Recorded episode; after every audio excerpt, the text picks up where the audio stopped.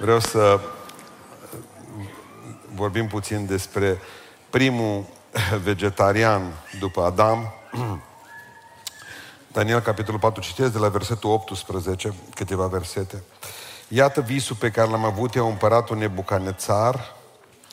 Tu, Belșațar, tâlcuiește-l, fiindcă toți înțelepții din împărăția mea nu pot să mi-l tâlcuiască, tu însă poți, căci ai în tine Duhul Dumnezeilor Sfinți.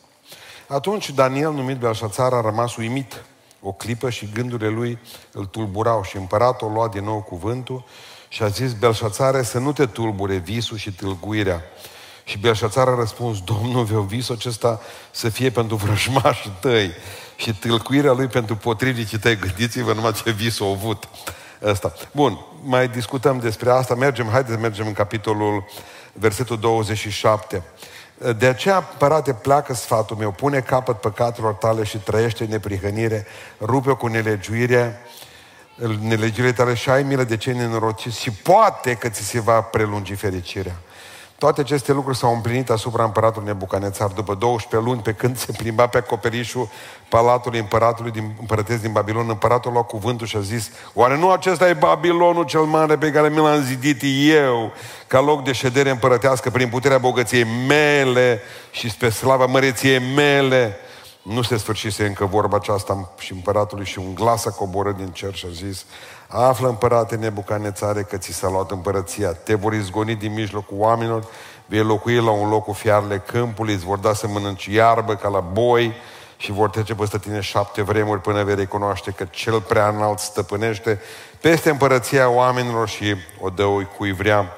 Chiar în clipa aceea s-a împlinit cuvântul acela asupra lui Nebucanețar, a fost izgonit din mijlocul oamenilor, a mâncat iarbă ca boi, trupul a fost udat de roa cerului până au crescut părul, capenele vulturului și unghiile ca ghearele păsărilor. După trecerea vremii sorocite, eu, Nebucanețar, vă rog să fiți atenți acum, pentru că e una dintre cele mai frumoase doxologii din Biblie, deci cântări de laudă. Am ridicat ochii spre cer și mi-a venit iarăși mintea la loc. Mare lucru. Am binecuvântat pe cel prea înalt, am lăudat și am slăvit pe cel ce trăiește veșnic, acela cărui stăpânire este veșnică și a cărui împărăție doinește din neam în neam. Toți locuitorii pământului sunt o nimica înaintea lui. El face ce vrea cu oastea cerurilor și cu locuitorii pământului și nimeni nu poate să stea împotriva mâinii lui, nici să zică ce faci. În vremea aceea mi-a venit mintea înapoi, slava împărăției mele, mărăția și strălucirea mea mi s-au dat înapoi, sfednicii mai mare mei, din nou mai căutat, am fost pus iarăși peste împărăția mea și puterea mea a crescut. Și acum ascultați, acum eu, Nebucanețar, laud, înalt și slăvesc pe împăratul cerurilor, căci toate lucrările lui sunt adevărate, toate căile lui sunt drepte și el poate să smerească pe cei ce umblă cu mândrie. Amin! Amin. Reocupați locurile.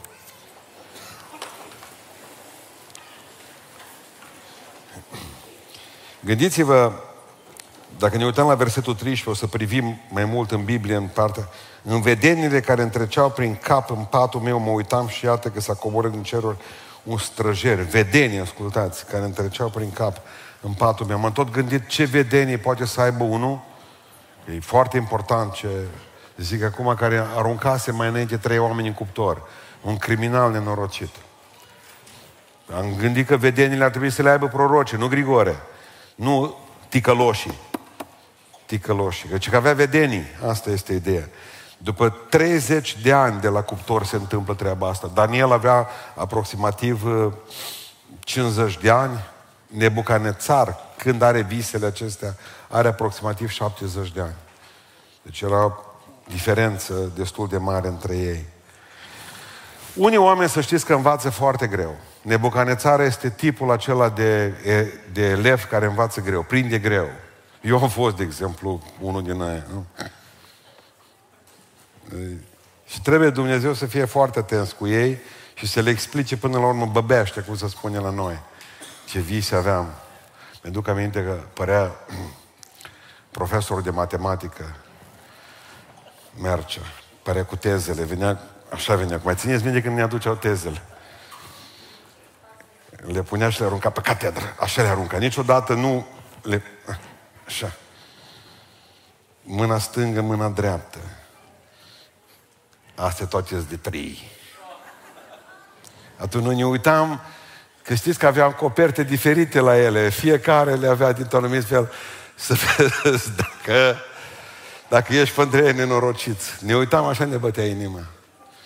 Ne lăsau 5 minute, după aceea zicea, 6 de 4.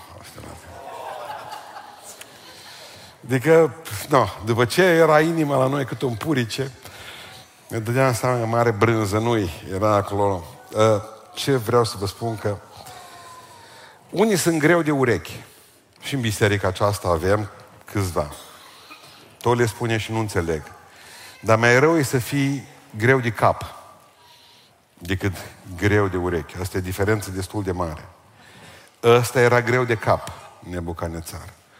Vă învăț câteva lucruri înainte de a pleca din locul acesta. Nu o să fie o predică lungă. Vreau să pricepe ceva din drama, din binecuvântarea acestui împărat. Un împărat mare. Mare. Adică să ai atâta carne în imperiu și să mănânci iarbă șapte ani este lucru mare. Cert este că primul lucru pe care vreau să vi-l spun este că succesul omenesc niciodată nu o să vă satisfacă. Succesul omenesc nu vă va satisface niciodată. Observați că era mândru, versetul 29. După 12 luni pe când se plimba pe acoperișul palatului împărătesc din Babilon, împăratul a luat cuvântul și a zis, țipând din vârful zidurilor, Oare nu acesta e Babilonul cel mare pe care mi l-am zidit eu ca loc de ședere împărătească prin puterea bogăției mele și spre slava măreției mele? Boală psihică clară. Într-o jumătate de verset folosește de trei ori al meu și ale mele. Asta se numește boală psihică. Și trebuie luați cu duba. Omul ăsta era mândru. Omul ăsta era plin de el și vreau să înțelegeți, să întreabă oamenii de unde avea atâta mândrie. Țineți minte în versetul, în capitolul 2, că a fost un, tâlcuit un vis cum că el era capul de aur și de acolo probabil că și-o luat de bună, că e periculos și la mulți să spui că spocăiți. Chiar o să creadă. Mai bine e să nu-i fi spus atâta lui, că nu putea să ducă, că mulți nu pot duce succesul. Asta este. Omul acesta spunea că trăia liniștit în casă. Pentru mine m-a, m-a, m-a făcut praf chestia asta când am citit, că zice, eu, nebucanețar, trăiam liniștit în casă. Nu fericit în palat. Păi dar avea palat, mă. Și nu mai vorbește de cuvântul fericire, ci vorbește de cuvântul liniște. Și o să vă spun că o să vă doriți lucrul ăsta. O să vină vremuri în viața dumneavoastră când nu vă mai doriți fericire, ci liniște. Pentru că fericirea s-ar putea să fie un concept incredibil de general. Și nu știu ce să faceți cu el. Și v-ați dori puțină liniște în viață. Liniște în casă.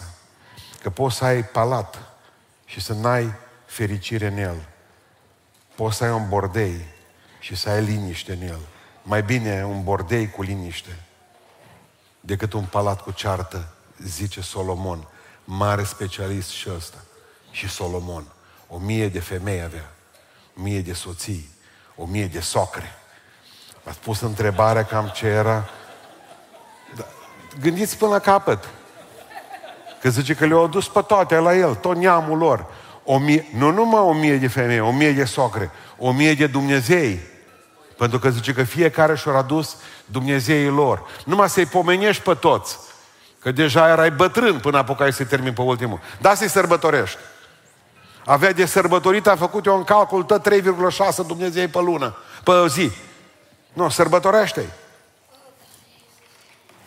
Dragilor, avea grădini suspendate, zice că grădinile acestea ar fi fost una dintre cele șapte minuni ale lumii, făcute pentru soția lui. Nu știu dacă știți, nu, că eu nu zic că femeile nu merită tot de la noi. Am ușit să faci o grădină care să aibă diferență din nivel de 300 de metri, mi se pare că e prea mult. 300 de metri aveau diferență de nivel. Gândiți-vă numai să ducă apa sus, să o coboare jos. Împărtășiți-vă. Uh, deci, înțelegeți ideea?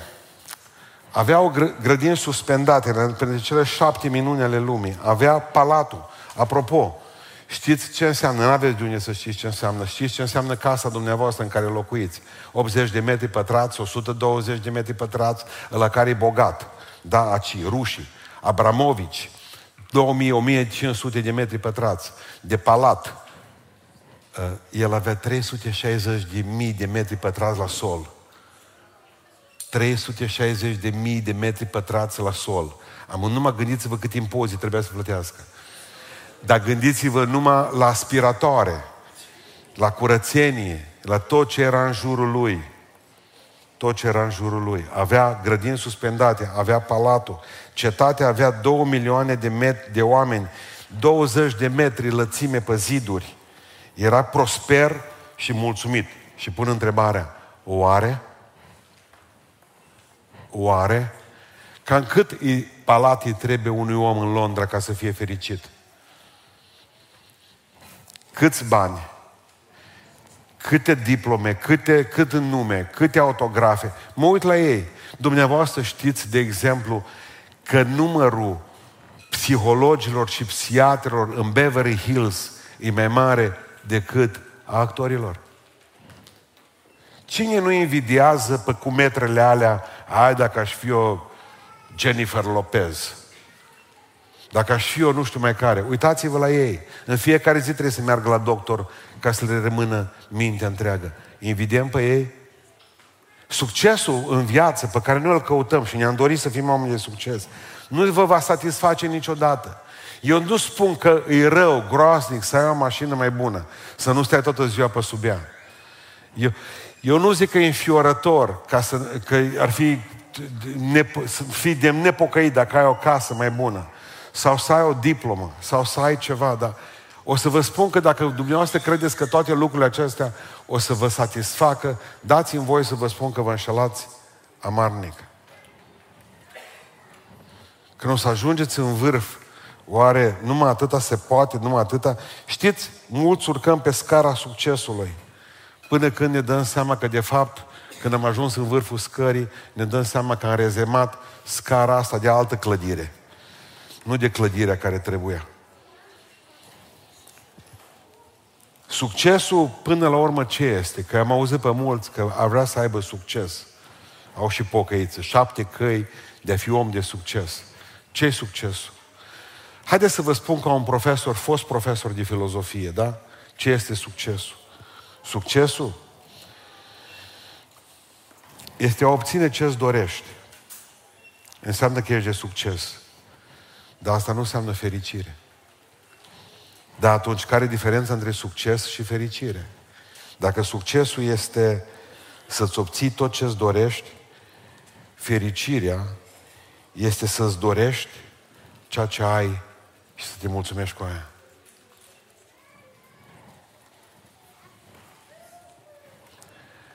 Să vezi ca o mare binecuvântare pe nevasta pe care o ai, pe soțul pe care îl ai, pe copiii pe care îi ai să vezi ca o infinită binecuvântare mașina pe care o ai, picioarele cu care umbli. Blestemăm tene și că nu ne buni, pe când cei mai mulți uh, oameni poate că nu și pot permite. Unul la mână sau o parte între ei nici măcar n-au picioare. Nu simt. Numai cântenie și nu ne bun. Mi-aș dori să fiți oameni fericiți și fericitul este acela care reușește să fie mulțumitor cu ceea ce a dat Dumnezeu. Asta nu înseamnă că nu-i bine să-ți dorești mai mult, dar nu aveți voie să, să o transformați în obsesie. În obsesie. Că se poate să nu să nu se împlinească. Unul dintre lucrurile pe care le-am observat săptămâna, săptămânile trecute de când nu v-am văzut, este că s-au mulțit și numărul depresivilor care tot nu mai ăsta. Și știți ce îmi spun oamenii aceștia, o parte dintre ei? De unde au ajuns în starea aceasta? Au ajuns că și și-au dorit niște standarde foarte mari pe care și le-au dorit de la viață și pentru că nu le-au putut atinge, au căzut în depresie. Atunci eu te le spun, binecuvântat este acela care nu are mare așteptări, că el nu va fi dezamăgit niciodată.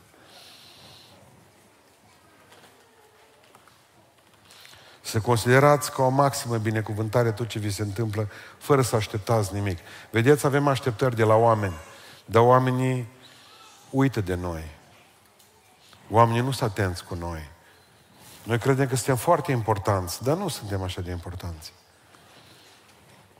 Ce înseamnă fericirea pentru un om? Dacă vezi o plajă, să nu fii, să te bucuri de ea și să stai pe ea și să nu fii tentat să o cumperi. Cred că putem trăi cu mai puține lucruri și vă doresc tuturor să aveți și să încercați să vă simplificați viața. Haideți să vă povestesc ce pățesc cu, cu un office pe care l-am. Programul ăla, știți, care l-ai pe calculator. Până acum apăsam pe un, pe un V, un W, și îmi deschidea documentul de care avem nevoie, un Word. Dădeam un copy-paste, scriam ceva pe el. Numai satanele s-au gândit cum să ne complice viața. S-au gândit că e prea simplu. Într-o noapte își face el upgrade-ul, nu știu ce și făcut calculatorul, pe când mă trezesc, mă uit la el ca la un dușman al vieții mele. Apăs să dau, deschid documentul Word. Mă întreabă, ă, de care? Îmi apar vreo trei căsuțe. Am simțit că unul simplu am zis, veți? Sau nu aveți? Deci totul este la cincilea buton, la al șaptelea. Am zis, o pentru că lumea s-a tâmpit pe zi ce trece și au nevoie de mură în gură, ori pur și simplu vor să-și bată joc de noi la modul maxim. Numai pentru ca să-și poată vinde produsele. Ne-am complicat viața, credeți-mă. Ne-am complicat. Și nu-mi doresc altceva pentru mine în anii care mai rămân decât să-mi simplific cât mai mult viața. Pentru că degeaba ai palatul ăla de 360 de mii de metri pătrați și grădinile tale suspendate, că tot așa te poți bucura și de un câmp. Nu mai țin minte care dintre greci stăteau amândoi cu o floare în mână, în gură și povesteau despre nu știu mai care, că ar trebui să meargă să se bată cu nu știu cine ca să aibă după aceea o, un loc mai frumos și să Bun, și dacă ne caftim cu ea, zice, ce putem dobândi? Păi fai, mă zice, și să stăm la soare acolo pe plăjile lor și să ne bucurăm. Uh. Și ei stăteau la soare, dar zice celălalt, dar nu mi-am uitat numele meu, cum, cum îi chema, pe eroe doi greci. Zice, oare n-am putea să ne bucurăm de soarele astea fără să ne caftim unii cu alții? Adică n-am putea totuși, dacă tot e soarele astea, să nu ne mai batem E bine, asta e prima, prima lecție pe care vreau să o învățăm împreună în seara aceasta. Pentru cei care vă place literatura, cred că știți, Hemingway a fost înzestrat cu un talent fantastic. Cu un talent fantastic de la Dumnezeu. Numai că câteva greșeli de, uh, a părinților lui de creștere l-au depărtat totalmente de Dumnezeu. Și cel care a scris Adio arme și pentru cine trag clopotele a avut până la urmă patru soții, a fost beat tot timpul în ultimii ani de viață și până la urmă și-a băgat țeava de la pușcă în gură și și-a zburat creierii. El este omul ucis de arta sa când primise în 1954 premiul pentru literatură, premiul Nobel. Să ții premiul în mână și apoi să-ți bași țeava puști în gură, mi se pare o nebunie. Deci vă rog în primul rând să țineți minte ce vă spun, că niciodată succesul după care poate că ați venit sau am venit umblând cu toții după el, nu ne va satisface niciodată. Îmi pare rău să vă spun că veți ajunge în vârful scării, vă veți întreba, mai este ceva? și veți auzi nimic. Dați-vă jos de pe scară. Al doilea lucru pe care vreau să-l învățăm astăzi este că Dumnezeu are o varietate de metode pentru a ne atrage atenția. Dumnezeu îl iubea pe împăratul ăsta, dar împăratul ăsta nu avea vreme de Dumnezeu. Nu avea timp de Dumnezeu.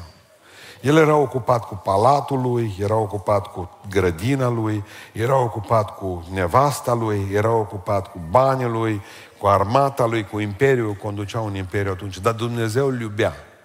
Niciodată n-ar fi luat cărțile sfinte evreiești să le citească, niciodată n-ar fi ascultat o predică de-a lui Daniel să-l cheme, deși l avea pe Daniel rob la el în curte, numai la o... Hai mă, Daniel, predică, vorbește despre Dumnezeu tău. Niciodată, dar Dumnezeu îl iubea. Și atunci întotdeauna Dumnezeu când iubește un om din toată inima și omul ăla numai nu vrea să fie iubit de Dumnezeu, Dumnezeu îi tot trage atenția la omul respectiv. Și spune cuvântul lui Dumnezeu că a rezolvat o problemă aceasta în versetul 5. Observați, dându-i un vis. Am visat un vis care m-a spământat, gândurile de care eram urmărit în patul meu și vedeniile Duhului meu mă umpleau de groază. Mă umpleau de groz. Dumnezeu, Dumnezeu are un principiu, că nu poate vorbi în conștientul, cu conștientul unui om, Dumnezeu îi vorbește în subconștient, în vis. Dumnezeu se strecoară în patul nostru, exact cum a făcut-o cu Iacov. Mai țineți minte când ne-a dat un vis. Și a văzut pe Dumnezeu pe scară și îngerii coborând și urcând. Și a spus, bă, Iacov, eu cu tine nu pot vorbi ziua, că tu toată ziua umbli, bă, cum suntem în... Uh... Apropo de tălmăcirea viselor, visează o fată de la noi, de la Pentecostale, odată. Mă, Ghiță, zice, am avut un vis, zice că fratele care cânta la eufoniul ăla, sau cum se numește, de la fanfară, pom, pom, pom, pom, ăla. Am visat, zice, un vis că nu, zice Ghiță că trăia câtă fată. Mă, Rodi, zice, am visat un vis. Mă, nu știu ce poate să însemne. Dar ce vis? Că vineam cu niște flori la tine. Și că te ceream în căsătorie. Oare ce ar putea însemna visul ăsta? Mădiță, zice ea, Rodi, asta înseamnă tălmăcirea pe care ți-o doi că tu ești mai deștept când dormi decât când ești treaz. Devenise dintr-o dată nebucanețar, mai deștept în somn. Pentru că n-a reușit Dumnezeu cu el să vorbească cu un, ca și cu om normal. Și i-a dus un vis. I-a dat un vis. Zice, un vis. Nu vi se pare ciudat că de visul acesta, zice că l-a umplut groaza, i-a fost mai groază de visul acesta decât de toate armatele care erau în jurul lui? Nu-i mare Dumnezeu nu mare. Vin oameni la noi și spun, pastore, uh, am coșmaruri. De cele mai multe ori ne vorbește Dumnezeu. Vă rog frumos, în momentul în care vă cercetează puternic și vă sculați mai spământați decât v-ați sculcat, înseamnă că Dumnezeu nu mai neapărat vrea să vă vorbească. Ce le recomandați celor care n-au somn? Să asculte câte o predică și dorm după ce liniștiți. Pe baza principiului că dracul pleacă dintr-o casă unde se ascultă predici. Ziceți amin. Așa că lăsați-o mai încet cu medicamentele. Vreau să vă spun că Dumnezeu are infinite metode să ne atragă atenția. Poate că la tine nu va fi nevoie de visul ăsta, poate că e suficient o predică. Dacă nu e suficientă nici o predică și nici visul, Poate că te pune Dumnezeu pe spate mâine și te duce la spital. Că Dumnezeu te iubește și Dumnezeu vrea să te oprească puțin. Știți cum mai face Dumnezeu când vede de obicei că, că alergi toată, toată ziua și n-ai vreme de El. Pentru bărbați, ați auzit de cuvântul la Ruibi, îl găsiți, a placa. Na bun. În viteza aia mare nu mai te trezești dintr-o dată că nu mai ai nici aer și ești pe spate și vezi cerul.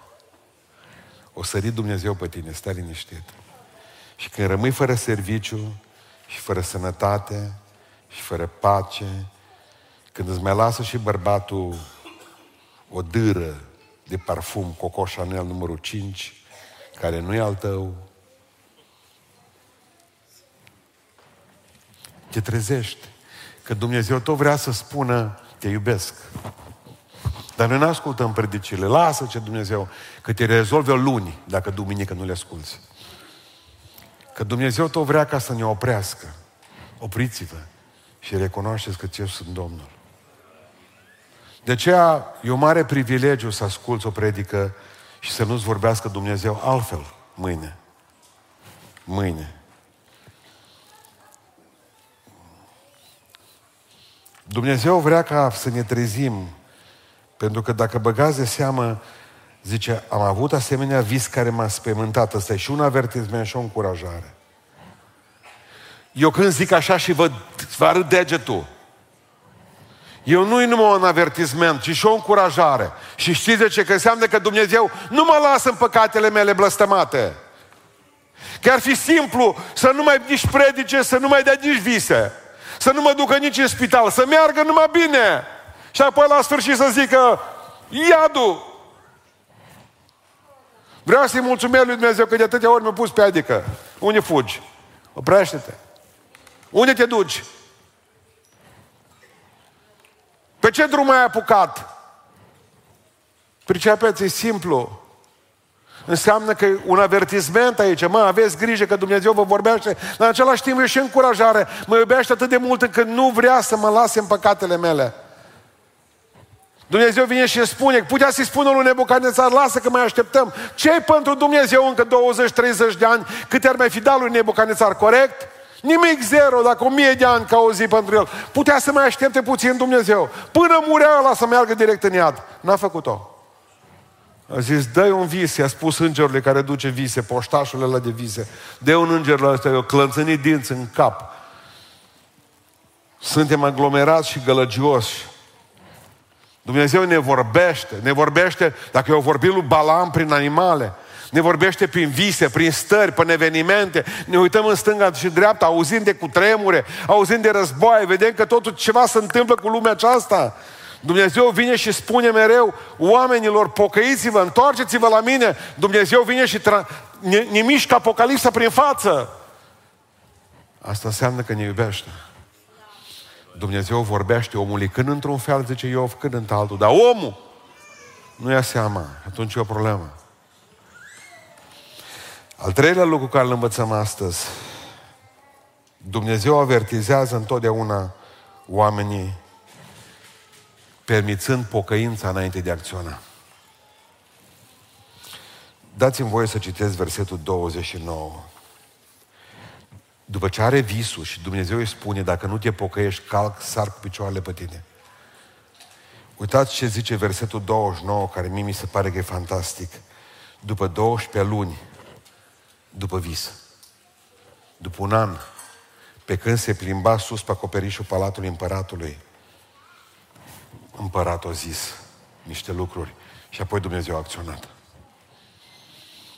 Vreau să înțelegeți un lucru foarte important. De la avertizare și până când Dumnezeu acționează, îți lasă timp să te pocăiești. Dumnezeu nu te avertizează sâmbătă seara și duminică dimineața sau duminică seara și mâine dimineață pe te pune pe pat. Uită-te în ochii mei, după predica asta mai ai timp. Ca să nu zici vreodată n-am mai avut vreme. Să nu cumva să-i spui în fața Dumnezeu, am înțeles că trebuie să mă pocăiesc, dar n-am mai apucat. Nu, nu, nu, nu, nu, nu, Dumnezeu nu e așa. Când a vorbit inimii tale, Dumnezeu îți mai dă timp. Un an i-a dat lui. Ție nu dacă îți dă atâta, că el era greu de cap. Ți-am spus că nu era un elev grozav. Noi, noi suntem mai deștepți decât Nebucanețar și nouă ne dă Dumnezeu mai puțin timp, dar totuși ne dă. Dumnezeu nu vine cu judecata imediat. Observați aici, îi dă Dumnezeu un vis, nu și-l poate tălmăci singur, cheamă Dumnezeu, el cheamă Nebucanețar, cheamă pe Daniel, care era la el acolo, un tălmăcitor, un om, înseamnă că Dumnezeu vine cu tot felul, felul de semne de avertizare la noi a exact ca și pe șosea, până la următoarea ieșire, 3000 de metri, până la următoarea ieșire 2000 de metri, până la următoarea ieșire 1000 de metri, 500 de metri, 200 de metri și apoi faci dreapta. Crede-mă. Nimeni dintre noi, din universul acesta, nu va spune lui Dumnezeu, nu mi-ai dat timp. N-am știut. Au fost o grămadă în viața ta de semne de avertizare când ai auzit-o pe bunică ta că se roagă pentru tine, era primul semn. Când ai ajuns fără putere și ai ajuns în Londra, nu ai venit să câștigi bani, n-ai venit să ai un viitor mai bun, crede-mă. Trebuia să te scoată Dumnezeu, să te bage într-un pustiu, pentru că voia să-ți vorbească, aici e vorba de mântuirea sufletului. Că dacă erau numai vorba de bani, Dumnezeu putea să-ți dea în România, dar o trebuie să te scoată din mediul ăla, că mureai acolo, că acolo nu te poți pocăi de multe ori. Asta ce gândesc și cinstit cu dumneavoastră. Nu vă spun că ați avut o misiune de a mântui bravo și gloriosul popor englez. Ci de fapt ați venit aici ca să vă mântuiți propriile suflete. Cred din toată inima mea că Dumnezeu ne dă timp. Și cred că ești în timpul acesta și că Dumnezeu vrea să spună că eu te avertizez. Da, da, s-ar putea ca pentru tine predica din, din seara asta să fie ultimul avertisment. Că eu nu știu, eu nu știu cât ai mai fost o avertizată sau avertizat până acum, lasă-te de asta.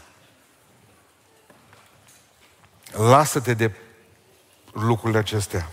Nu poți păcătui cu succes înaintea lui Dumnezeu și într-o zi să, nu iei, să nu ți-o iei în freză. Adică Dumnezeu nu îi lasă pe lui să păcătuiască cu succes. Credeți-mă.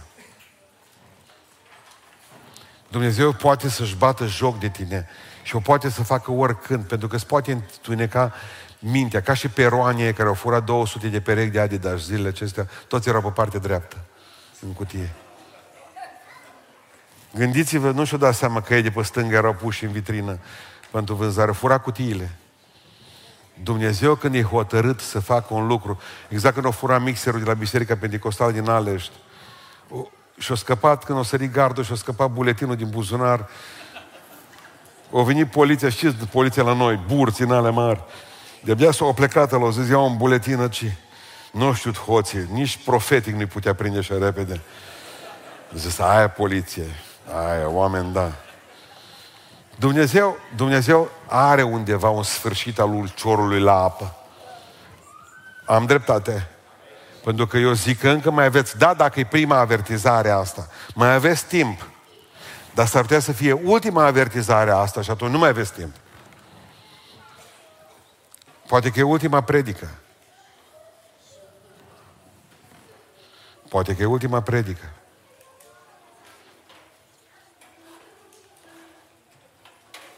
Aș vrea să, să vă spun că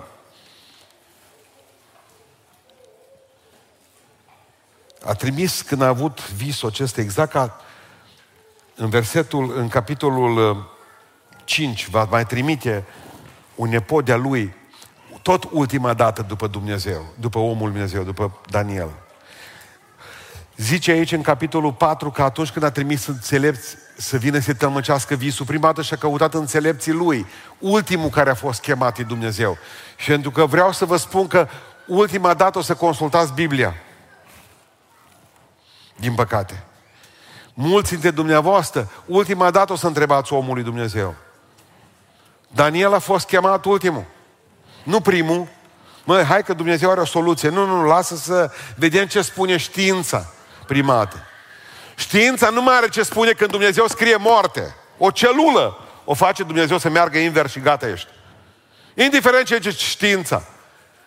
Tot să mă căiesc de ani de zile să descopere leacul pentru cancer. Vreau să vă spun un lucru, cinstit să fiu cu dumneavoastră. Când Dumnezeu zice gata, gata. Punct. Cu toată știința care există. Adică vii tu la noi în biserică, te bagi în baptistier, că e pe video. Și tu ești trimisă de la doctor de acasă pentru că tumorile tale sunt atât de mari. Și noi venim și spunem, nici dinți nu mai avea în gură. Și am spus, crezi că Dumnezeu te poate vindeca? Și am spus, cred! Și eram baptistierul cu apă. Și am spus, toată biserica, haide să ne rugăm pentru ea. Pentru că femeia asta crede că va fi vindecată. A fost vindecată în noaptea aceea. S-au scurs tumorile când au plecat acasă. Din ea toate. Aici nu mai există, că știți care e problema? Problema alta, că noi înțelegem, mă, bă, noi, o mică infecție. Din aia mor, dacă zice Dumnezeu. Alexandru Macedon a murit pentru mai puțin de atât, un țânțar.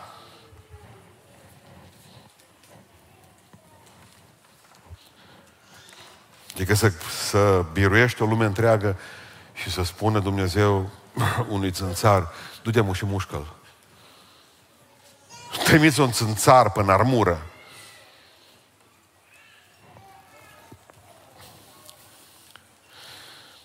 Știți ce zice? Că la urmă a venit Daniel Și știți ce e interesant cu visul ăsta? Că zice că Daniel un ceas n-a zis nimic. Un ceas n-a zis nimic. După ce a ascultat visul împăratului, Daniel a rămas mut, mă. Și știți care e problema? O știu ca predicator. Bântuit de descurajări și depresii. Cel mai greu lume, lucru din lume este să aduci oamenilor vești prost. Pentru că Dumnezeu se săturase de, Dan, de Nebucanețar și Daniel trebuia să-i spună direct. Și noi de obicei ca predicatori am vrea să aducem numai good news la oameni. Evanghelia înseamnă veste bună. Asta la oameni normali. La oameni normali.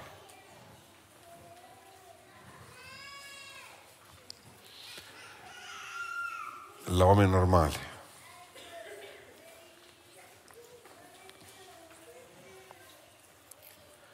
Pentru că la ceilalți, când te duci și spui că doar nu ușor,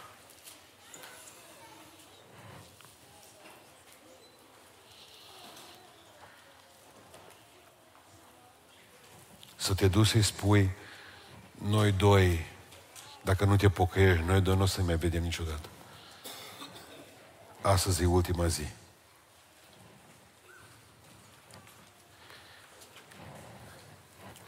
Să te duci să spui împreună cu păstorii, să fie păstorii lângă tine, să pui mâna pe persoana respectivă și să spui din partea Domnului, dacă nu te pocăiești astăzi, că era ultima.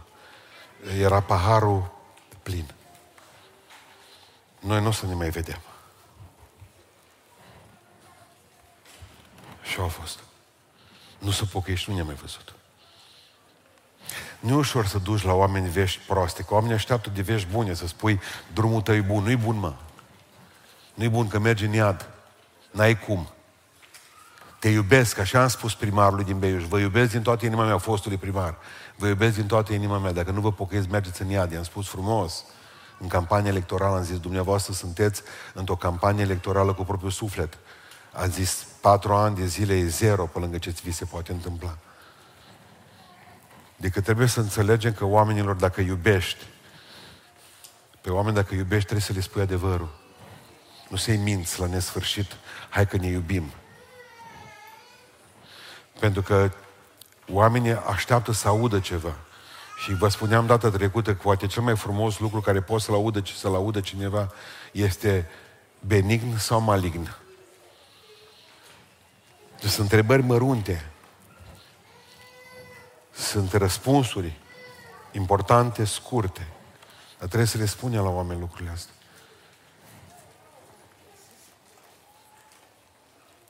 Patruzeci de zile Dumnezeu i-a dat lui Ninive. Mai țineți minte lui Iona? 40 de zile. 120 de ani a dat Dumnezeu lumii până a făcut Noe corabia. Uitați, același Dumnezeu și dă 40 de zile pentru o cetate, 120 de ani pentru lume. 15 ani a dat lui Ezechia în plus. Vă mai aduceți aminte? Cât mai am? 15 ani, a spus Dumnezeu. Atât mai ai. Eu nu știu cât îți poate da ție.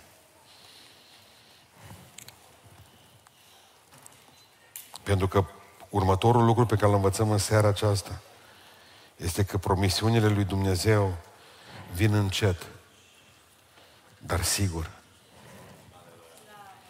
Băi, Nebucanețar, dacă nu te pocăiești, ce Domnul, licantrop te fac lup. Lup. O să-ți crească unghiile, dinții din gură, o să faci comă și o să mănânci iarbă. Va că lupii numai iarbă nu mănâncă lup special, lup erbivor. O anomalie genetică a naturii. Un an l-a lăsat, un an! Un an de când Dumnezeu i-a spus, dacă nu te pocăiești, lup te fac. Șapte ani vei fi lup. Și nu s-a pocăit. A zis, eu sunt împăratul cel mare, uitați ce Babilon mi-a făcut, uitați ce ziduri am făcut, uitați ce minuni am făcut. Toate le-am făcut pentru mine și în clipa aceea zice Dumnezeu, m-am săturat de tine, de un an de zile, ți-am spus, gata! Și a început să urle la lună. Cinci minute mai târziu. Gândiți-vă numai că zice că șapte ani a păscut pe grădina palatului. Cei care ați avut vaci acasă Știți că le mai mutați din loc în loc. Unde avea iarbă, iar mai punea țărușul. Venea nepotul său, neamurile, nevasta. Ce mai faci, măi? Nu ziceau nebu ca nețar, nebu către el. Nebu, ce faci? Deci am găsit aici niște măcrici, lăptuci, nituri zâcile. Puținele locuri din Biblie în care Dumnezeu umilește în halul ăsta oamenii. De obicei, satana îi umilește în halul ăsta. Dumnezeu nu. Deci mă, mă sperie de felul în care Dumnezeu o zis atât de simplu. Un an îți dau. Mi-a dat un an. Și a început să pască. O ajuns să fie fiară, ascuns în bordei, ca și Hitler, când nu ieșea din bunker. Das bunker! Stalin, cei care citiți despre el, ce dramă în fiecare seară, oare nu o trăvește mâncarea în bunker, ascuns. Saddam Hussein, vă mai aduceți aminte cum l-a scos afară dintr-o ascunzătoare și l-a spânzurat.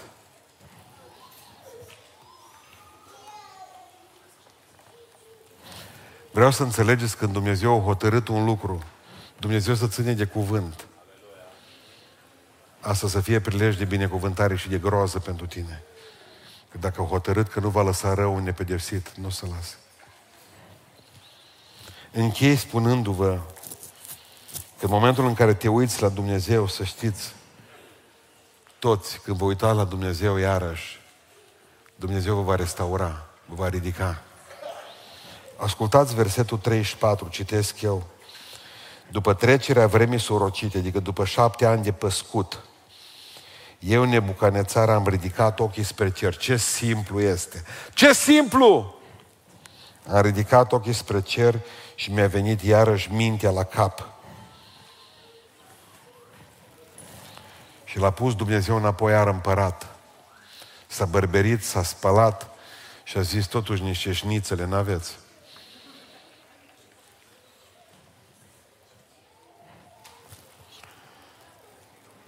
Mândria era problema lui. Băga oamenii pe foc, Nebucanețar. Când îmi ridic ochii spre munți, mă întreb de unde, Doamne, va veni ajutorul și zice că ajutorul va veni de la Domnul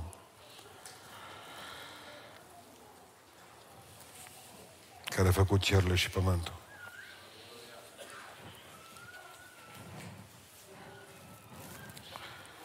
Citeam despre un poet bătrân care trăia din gloria zilelor apuse și care poruncise să spună celor ce îl vizitau că nu e acasă. Așa au zis el. Eu nu sunt acasă niciodată punea pe neva, nevastă sa fără ca el să știe, mergea și tot suna la sonerie din când în când. Și el tot să strige, nu s acasă, nu s acasă. Dar el nu știa cine e. Și se lăuda că atâta el de căutat, că toată ziua trebuie să mintă că nu e acasă. Dar de fapt numai nevasta suna la sonerie.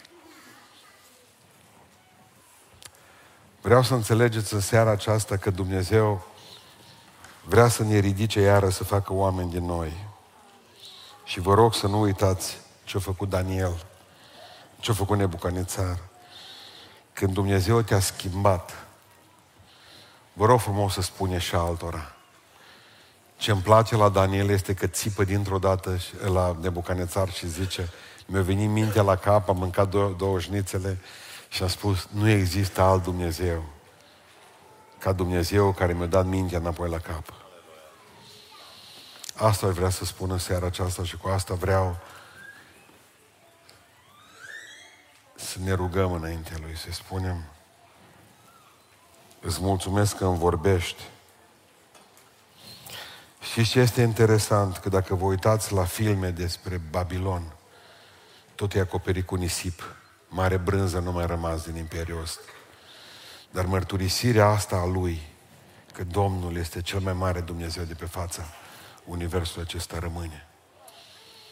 Se vor duce toate, dar ce am spus și ce am făcut lui Dumnezeu Credeți-mă că va sta.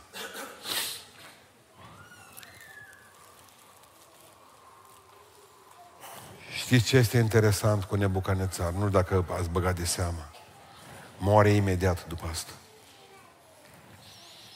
Parcă am simțit că Dumnezeu vrea să le ia rapid să nu mai facă alte păcate. Să rămână cu mărturisirea aceasta. Intră pe scenă nepotul său Nebucanețar, Belșațar, care trăiește aceeași viață de potlogar. Lui Dumnezeu nu-i mai trimite niciun vis, ci un capă de mână pe care scrie mene, mene, techeru, farsin, pe zid, numărat, numărat, cântărit și împărțit.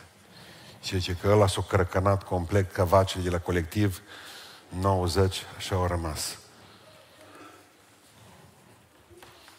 Vreau să mă rog în seara aceasta să ne rugăm unii pentru alții, că dacă cumva e ultimul avertisment pe care ți-l dă Dumnezeu, ca să te lași de păcatul ăla, să nu mai amâi. Când am fost ultima dată în Germania, nu dacă v-am spus că uit, că nu mai scriu ce zic. Și când am spus unui om în biserică, ai la dispoziție 5 minute să te duci și să ștergi numărul din telefon. O suni și spui că rămâi lângă nevastă ta. În timpul predicii, dintr-o dată Dumnezeu a oprit predica și a spus pui mâna pe telefon și o suni și spui că rămâi lângă nevastă ta și lângă copiii tăi. Apoi ștergi numele din telefon, numărul, bași telefonul în buzunar și Dumnezeu te va binecuvânta. Și ce a fost fan, fantastic? L-am trimis pe el pe colidor să spună. Și a venit în față lângă mine, în stânga. Plângând, a vorbit între păstori cu ea la telefon și a șters numele.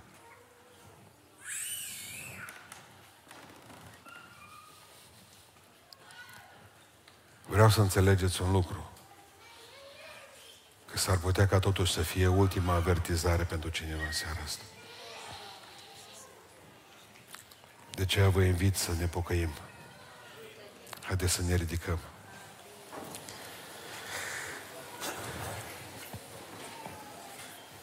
Dacă este cineva care vrea să se pocăiască, poate că nu mai te-ai trăit, ai trecut pe lângă pocăiți și ca rața pe apă. Și nu s-o prins pocăință de tine. Dacă vrei din seara aceasta să fii copilul lui Dumnezeu, vreau să mă rog pentru tine și să vii aici în față în timpul rugăciunii, pe picioare, să stai coboră la tine și mă rog ca Dumnezeu să-ți ierte păcatele. Păcatele le-ai făcut cu voie sau fără voie, cu gând, cu vorbă și cu faptă. Și restul bisericii să vă ruga pentru propriile păcate, că avem destule, fiecare dintre noi. Haideți să ne rugăm cu toții Domnului. Și dacă ești aici și vrei să te pocăiești în seara asta, vino ci să mă rog pentru tine, să nu cumva să fie ultimul avertisment și nu cumva să-ți bagi joc de el. Ne rugăm cu toții Domnului, amin.